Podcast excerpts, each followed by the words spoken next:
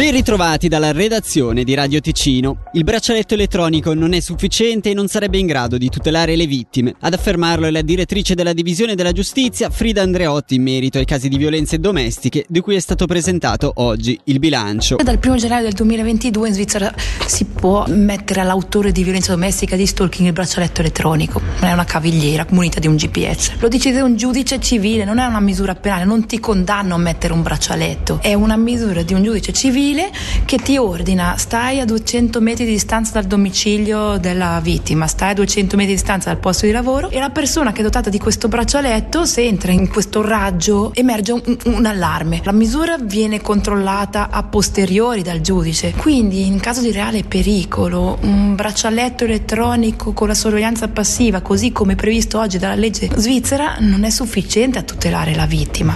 Lo si mette per veramente controllare che una norma venga rispettata rispettata, se non è rispettata il giudice ingiungerà delle ulteriori misure a protezione della vittima e voilà, su un autore che non vuole comunque portare un braccetto del genere di principio, ecco, perché questa misura è richiesta dalla vittima, vittima che ad oggi l'ha richiesto solo due volte nel Canton Ticino, una ventina di volte al massimo in tutta la Svizzera, quindi numero limitato di casi. Da segnalare anche che circa una persona su tre acconsente alla segnalazione diretta di un caso di violenza domestica alla magistratura da parte del pronto soccorso. Inoltre l'ente ospedaliero cantonale si occupa degli aspetti sanitari, ma anche di instaurare una relazione con chi è stato oggetto di violenze. Sentiamo quindi la dottoressa Roberta Petrino, primario direttore medico delle OC. La difficoltà maggiore è all'inizio il riconoscimento, innanzitutto perché non è detto che chi arriva dica sono stato picchiato, sono stato vittima di violenza, quindi riconoscere o dal tipo di lesione o anche dai non detti, no? quindi certe volte si evince, no? quindi è, quella è una cosa molto complessa ed è oggetto di formazione perché non, non ci si improvvisa. Dopodiché bisogna creare una, un clima di fiducia, ecco, fare in modo che la persona che si rivolge a noi poi si fidi e si faccia accompagnare in un eventuale percorso diciamo, di protezione, di fuoriuscita dal problema della violenza. Ora è ufficiale, il preventivo 2024 dello Stato con tanto di tagli per la manovra di rientro approderà in Gran Consiglio solo tra gennaio e febbraio. È quanto emerso al termine della riunione della Commissione della gestione del Parlamento tenutasi oggi a Bellinzona. L'obiettivo, oltre a ottenere diverse risposte puntuali dal governo, è trovare più sintonia tra gli schieramenti. In relazione ai tagli, lo ricordiamo, domani pomeriggio i sindacati hanno indetto una manifestazione di protesta in piazza Governo. Oggi hanno annunciato di aderire anche i professori del liceo di Lugano 1 e del CPT di Bellinzona.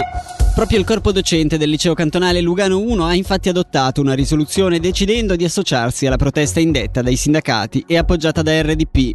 Anche i docenti del CPT di Bellinzona, riporta la regione, hanno bocciato le misure del preventivo 2024 e si sono spinti oltre, ventilando al governo la possibile rinuncia alle attività extrascolastiche e il dimezzamento delle giornate di formazione continua.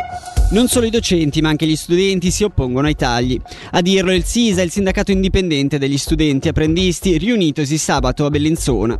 Il SISA ha ribadito la sua contrarietà alle politiche di austerità proposte dal governo durante la sua assemblea in cui è stato eletto Ismael Camozzi quale nuovo coordinatore al fianco di Filippo Beroggi. Sentiamo quindi Ismael Camozzi. L'istruzione dovrebbe essere un investimento da parte dello Stato. Ah, vi è questo controsenso, questo paradosso, futuro che ci viene tagliato, ci viene tagliato ad esempio come prevede il taglio che vuole impedire a tanti apprendisti di accedere a una istruzione accademica chiudendo il numero dell'anno passerella a 75 apprendisti e studenti minando così il diritto allo studio e anche la possibilità a quest'ultimi di cambiare il proprio stato sociale.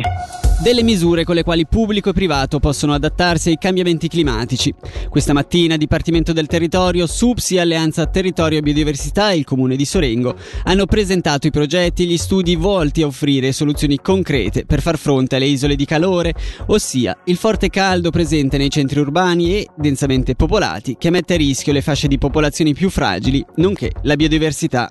Alleanza Territorio e Biodiversità, sul modello di quanto fatto già in Svizzera romanda, ha commissionato una guida delle buone pratiche in questo senso. Ce ne parla la direttrice Serena Britos. Sicuramente c'è la questione legata alle siepi, per esempio, che possono servire come legame tra il bosco e altri giardini, ma nello stesso tempo sono una fonte di cibo, di rifugio, sono casa e, e pasti per animali. Altre proposte sono quelle per esempio dei tetti verdi o per esempio di non sigillare i suoli, dunque lasciare delle parti di suolo che siano degli sterrati molto più permeabili. Ed è vero che quei suoli, per esempio anche su dei posteggi sterrati, sono dei luoghi in cui ci sono degli insetti che invece sul cemento assolutamente non si trovano. Sono tutte delle misure molto concrete e molto fattibili sia per i privati che per i comuni che l'ideale sarebbero che siano loro il buon esempio per tutti. Un operaio è rimasto ferito dopo essere stato urtato dalla funicolare che collega la stazione FFS al centro città di Lugano. Stando alle prime informazioni raccolte da Rescue Media, l'uomo sarebbe stato urtato dal mezzo meccanico all'altezza della stazione intermedia, riportando ferite giudicate apparentemente non gravi. L'incidente è avvenuto alle 11 di questa mattina. E infine concludiamo parlando di hockey, perché John Slatwall, il tecnico oggi 79enne, approdato a Lugano nell'estate del lontano 1983, sarà l'ottavo membro dell'Hall of Fame dell'Hockey Club Lugano. Con lui alla guida i bianconeri hanno vinto quattro titoli nazionali e raggiunto sei finali consecutive tra il 1986 e il 1991. Dalla redazione per oggi è davvero tutto, vi auguriamo una buona serata e vi diamo appuntamento per domattina alle 6.